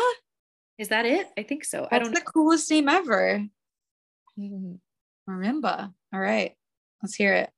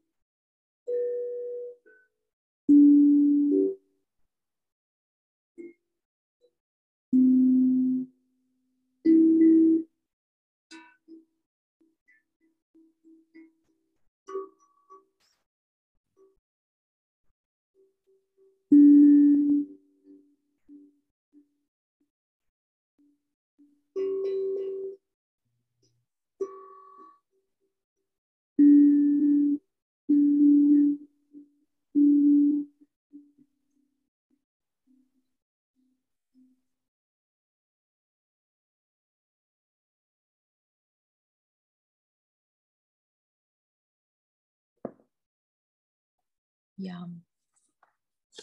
Thank So you. I'm going to pull a rune for this lunation cycle.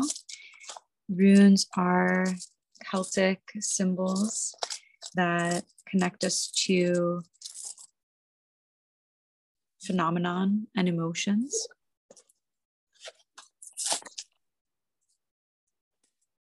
So for the people, we got the most Mars-like rune, which is an arrow pointing up toward the sky.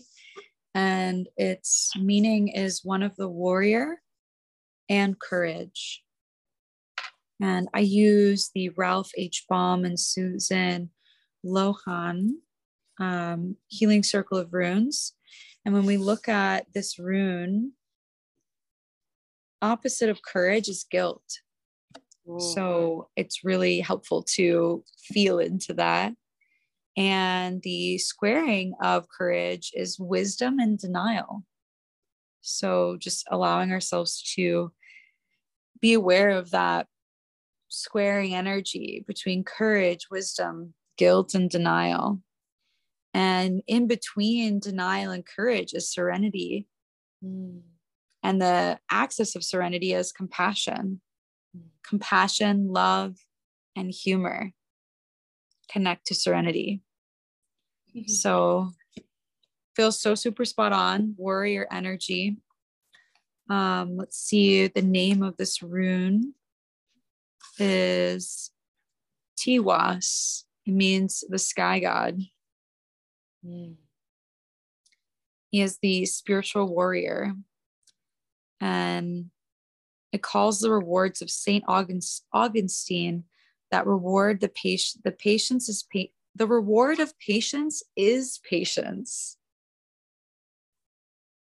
That's really interesting. wow. Yeah. And the Sky King, I'm just thinking of like Titan energy and Saturn and patience. Yeah. Mm. When this rune comes into response to a relationship issue. It indicates that the relationship is both timely and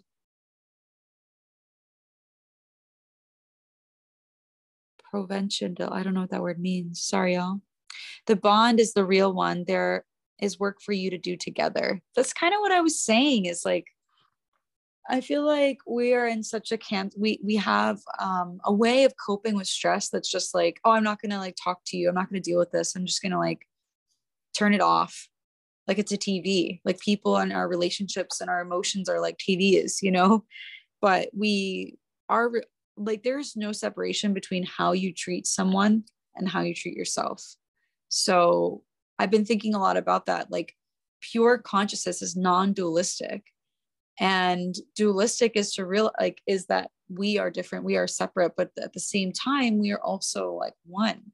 So just realizing that there's work that you can do together within your relationships with people. And that I think people actually want that. They want to experience patience from the people around them. Right.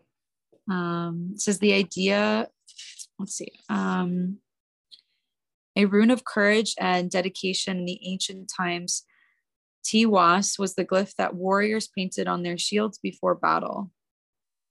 Whoa. The same symbol strengthens our resolve to align with self, align the self with the higher self. So, yeah, taking action, being that warrior, and having courage. Mm-hmm. Yeah, mm. I love the uh, the opposite of courage is guilt. It's so potent. What what squeezes courage, like the surrounding energies, is prayer and acceptance. Mm. That makes sense. Yeah, because I feel like with courage, because it connects to the warrior energy, there's this assumption that like it's an outward, like if you're moving outward, you're courageous. But prayer is um it's an outward practice, but it's very inward. Yeah. And so is the practice of acceptance. Yeah. So if you just focus on that prayer and acceptance, like courage is born out of that. Mm-hmm. So that's really easeful as we move into the fall in the northern hemisphere and the days get shorter and we run out of energy because we're not we don't have the same access to the sun as we do in the summer it's really nice to continue to move toward things that matter to us but at a bit of a slower pace yeah i just looked up too just like the dictionary definition of courage just because i was curious um, one of the one of the definitions is strength in the face of pain or grief and there's our grief again so it's just like um, strength too correlating to leo and the sun like staying in our radiance despite despite any fear or grieving mm. and that is i think that's yeah tying into what you're saying about prayer. Yeah prayer is so powerful. Mm.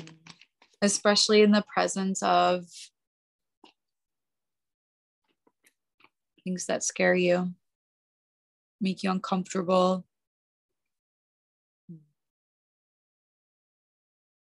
And the prayer brings you back to that awareness of pure consciousness and non duality, which means that like nothing can really hurt you and everything is here to love you and teach you.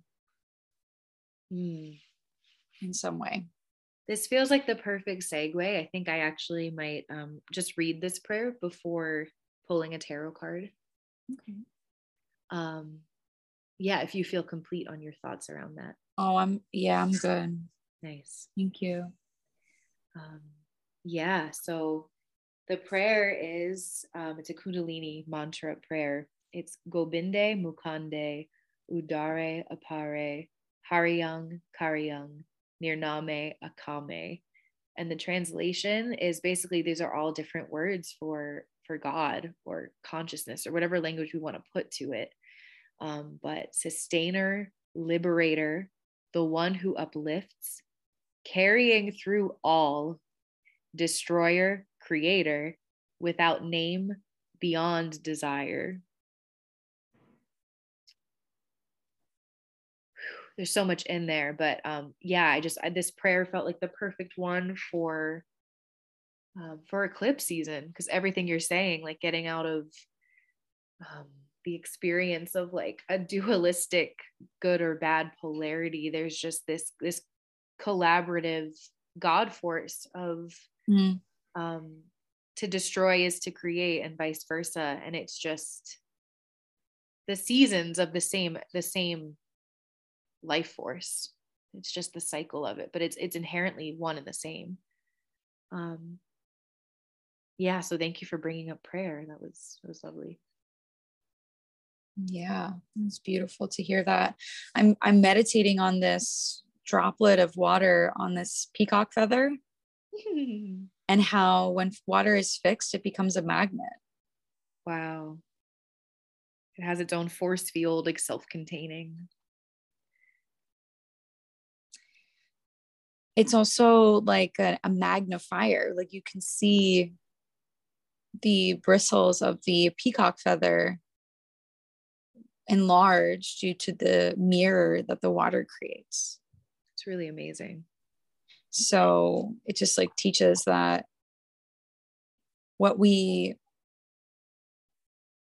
like fixed energy, especially in the water form, it makes me think of essentially the vibration of that because you can see vibration through water more than any other element.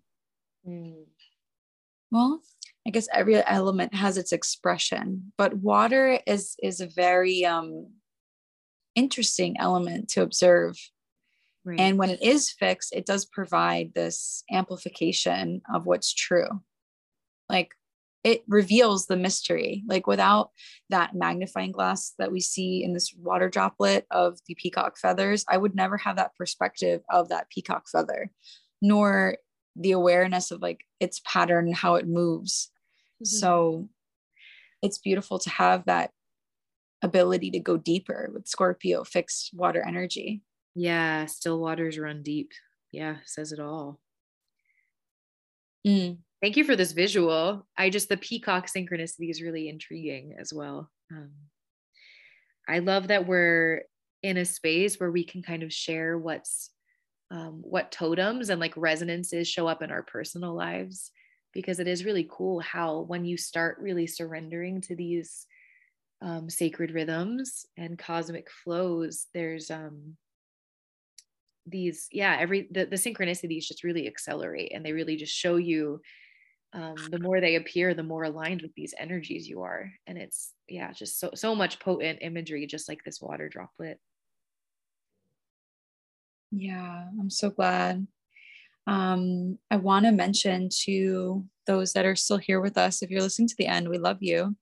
Um, leave us a review. Let us know how this episode has resonated with you, or write a comment on YouTube.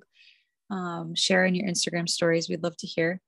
Um, but outside of this episode, I wanted to invite people to um, explore the mantra that Alula Rose just shared um, with we'll a larger caption. community. What'd you say? I was just saying we'll pop that in the caption too.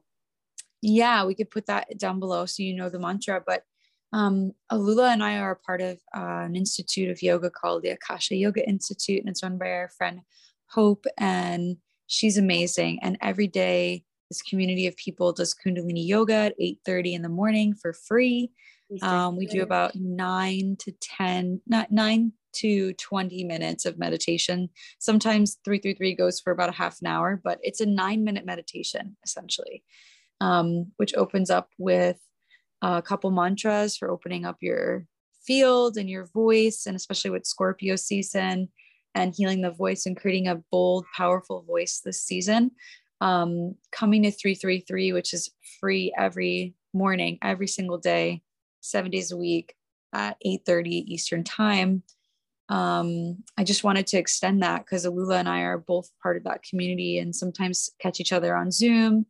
And um, it's really beautiful to be in community with people that are doing Kundalini yoga, which is a form of yoga that helps us to connect back to our breath and the planets. Um, we do talk about how the, the mudras that we use, the sounds that we use, all connect back to the planets. And that is the original form of yoga. Yoga has eight limbs of yoga, but we often only talk about the asana. Mm-hmm. So, breath work and um, doing pranayama um, are really uh, a part of this astrology practice, I, I would say, um, to help to integrate the symbols and the, the logic and the thought. Um, we use movement and breath to really feel it and to live it. Live it. Yeah, it's not, I was going to say like have heal us, but he, life is a healing process. So it's really just to live with it. Right. So, yeah. Yeah, it's amazing. It's been changing my life for the last year. So, whoo. Yeah. And for those of you out there that are trying to get pregnant in your procreation game, um, Hope is the mother of three beautiful children. And she just gave birth to her third daughter about a month and a half ago and um, probably took only the day her daughter was born off um, in terms of her devotion practice and her meditation. So, meditation and movement of the body, like we do in 333, is super powerful and cleansing. So, if you're trying to get pregnant or heal hormonal issues or um, really anything in your life, um, it's been proven through Hope's body and fertility how powerful this can be. And I think in a world of, um, yeah, just like systematic issues that we all have, like anything to boost our immune system and um, cleanse ourselves to stay strong in our aura is a gift. So that's that. And I also want to share a little bit of excitement here as we close out Oh, I didn't get to pull the tarot card yet, love. Oh my gosh. Okay. You pull the tarot card and then I will go back to the other excitement. Thank you. God, love. So how are you feeling as you pull this tarot card? You were sharing the mantra and that's what had, that's what had me go there. Right. Um, um yeah yeah i i tend to just kind of tap into the stillness and the silence when i pull so there's not really any like tangible words on my mind i'm just um feeling into this this epic portal we're entering so i invite everyone if they want to breathe uh, really deep with us let your pelvic floor and your cervix if you have a womb drop like just relax let it go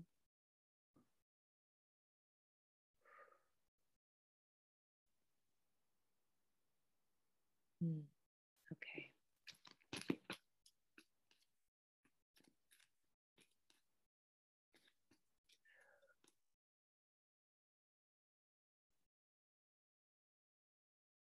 Interesting. So we pulled um, in this deck, it's Tarot of the Sidhe um, by Emily Carding.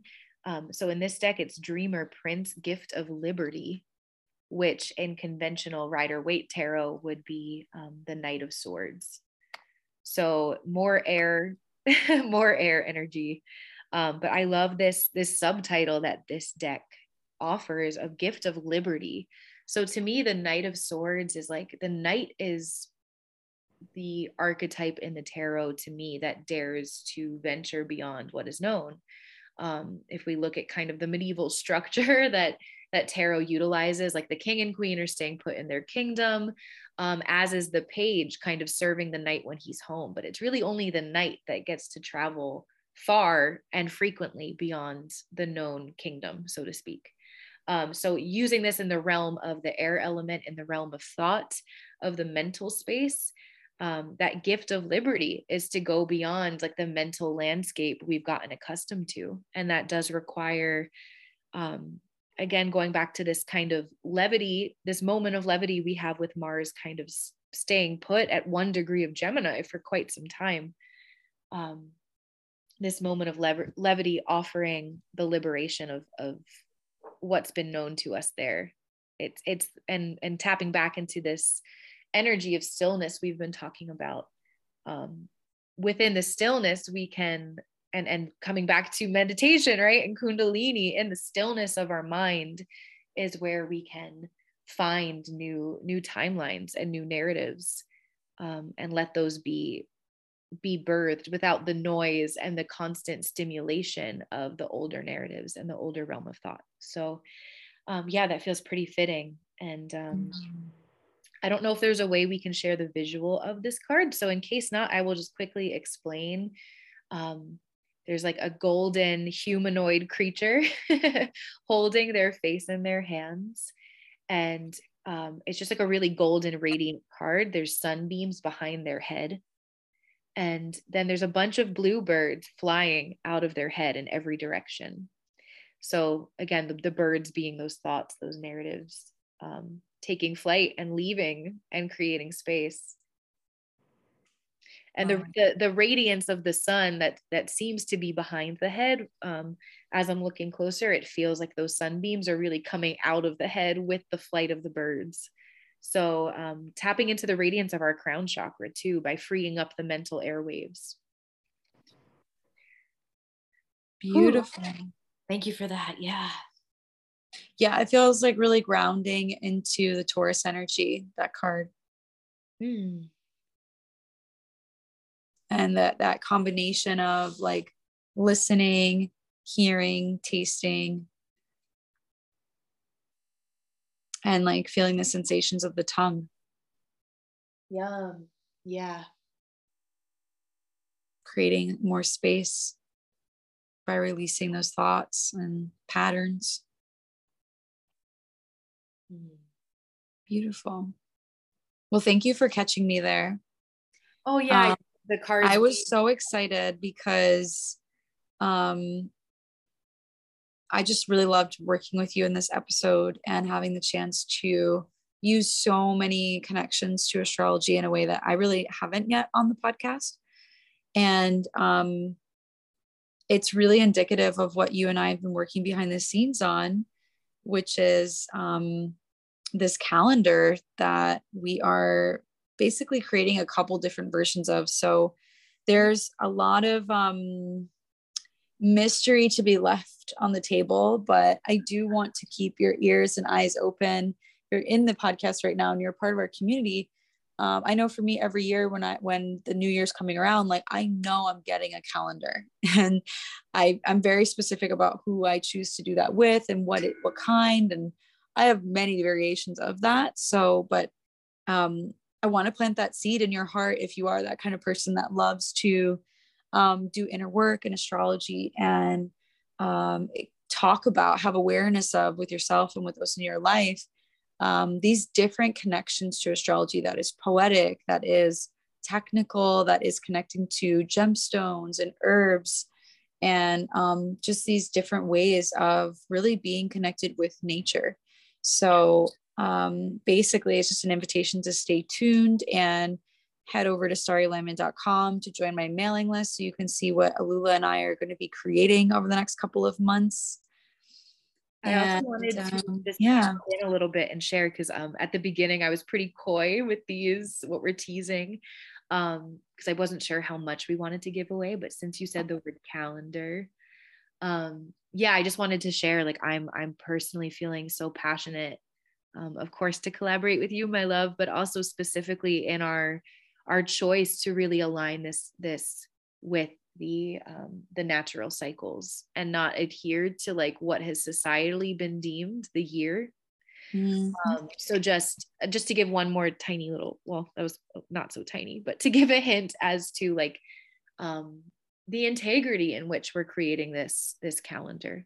Um, yeah just wanted to share that because i'm really just feeling so passionate about that piece of it yeah so when this is something we hope to do for years to come and, you know, by working with the calendar we're creating and starting with the spring equinox with us and your observation of each day passing over the next year from that point, um, you can look forward to possibly having that opportunity to connect with the stars with us every year. So um, we are going to be doing a pre-sale pretty soon. Um, so join the mailing list if you want to know when that opens and you can support the work that we've done here with the podcast with you today and also get an amazing piece of our heart into your life. Um, there hopefully will be a couple variations. So we know that people learn different ways and um, also have different needs and um, desires. So we're just really excited to have this platform, which um, is fun to be a part of because you're here listening. So just want to send a lot of love and gratitude to everyone that's part of the Starry Alignment community um, for from the beginning of time. And, and if you're here new today for the first time, uh, it's just lovely. It's lovely to create and learn astrology with others because there's so much to learn in life. It's endless. Um, I really do think that astrology gives us the blueprint for how to live well as a society. So um, it teaches us everything we need to know about our survival. And that's really what causes people to turn against each other or to um, go into dark places uh, of depression or isolation is that we feel that we can't work together. But we really can we really can um, especially when we go back to these ancient wisdoms that show us exactly how to create harmony. And um, when we're just doing the work of showing up everything else falls into place. So if you're if you've been here on the podcast with us um, you know congratulations and and good for you for um, tuning in and making time and space for this. We'd love to know how this episode resonated with you. So leave a review for us, five stars, and um, follow us on, on YouTube, on Instagram. Um, Alula Rose's handle at Instagram is the Healing Muse. So yeah, is there anything else you want to say, my love, before um, we kind of like say any like closing prayers or thoughts for today's episode? Yeah, I mean, I just want to, I guess, amplify everything you just said about appreciation for community. Mm-hmm. And um, yeah, anyone that does listen to this, I would really love to engage. So um, message me too. community, like, there's just such such power there that I think, um, yeah, we can all lean into right now.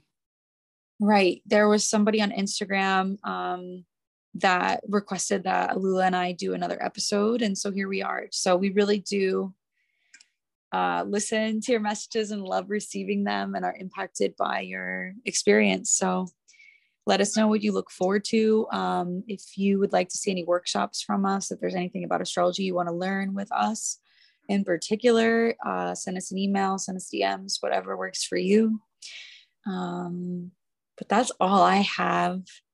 And I want to just send out that prayer that may we all live in alignment now and always. And um, may the Scorpio Taurus eclipse season bring about the most beautiful, spontaneous, uplifting change that we can imagine. Yes. Oh, I'm finding words. Just give me a moment. of course. Hmm.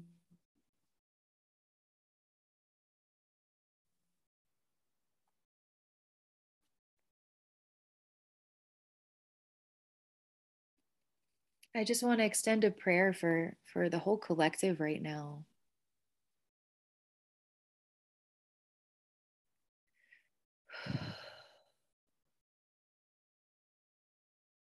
to just really drop in. I don't think there's many more words than that, but to like, may we find a, a new level of surrender that we feel in our physical bodies, of our shoulders dropping, our jaws unclenching, our lower backs lengthening, the soles, the portals of our feet really connecting to the earth. And maybe just drop in a little deeper so we may go higher in our timelines and in this reality. And um, yeah, I love you. It's beautiful. I love you too. For those of you that don't know, too, I met Alula Rose through the podcast. So we're doing some magical work here. Yeah. And I love you as to everyone, and of course you too. yeah, I, I same same. I agree. Yeah. All right, beautifuls. Um, we will be in touch. I'm not sure. We have some upcoming content with Alula coming up in the future. Um, but as I've created with this podcast, it's very fluid. So um, just make sure you subscribe and turn on your notifications, and you'll hear from me and Lula sometime soon. And yeah, reach out, leave us some feedback, and uh, enjoy mm. human experience. Yeah. Big love. Big love. Satnam. Yeah.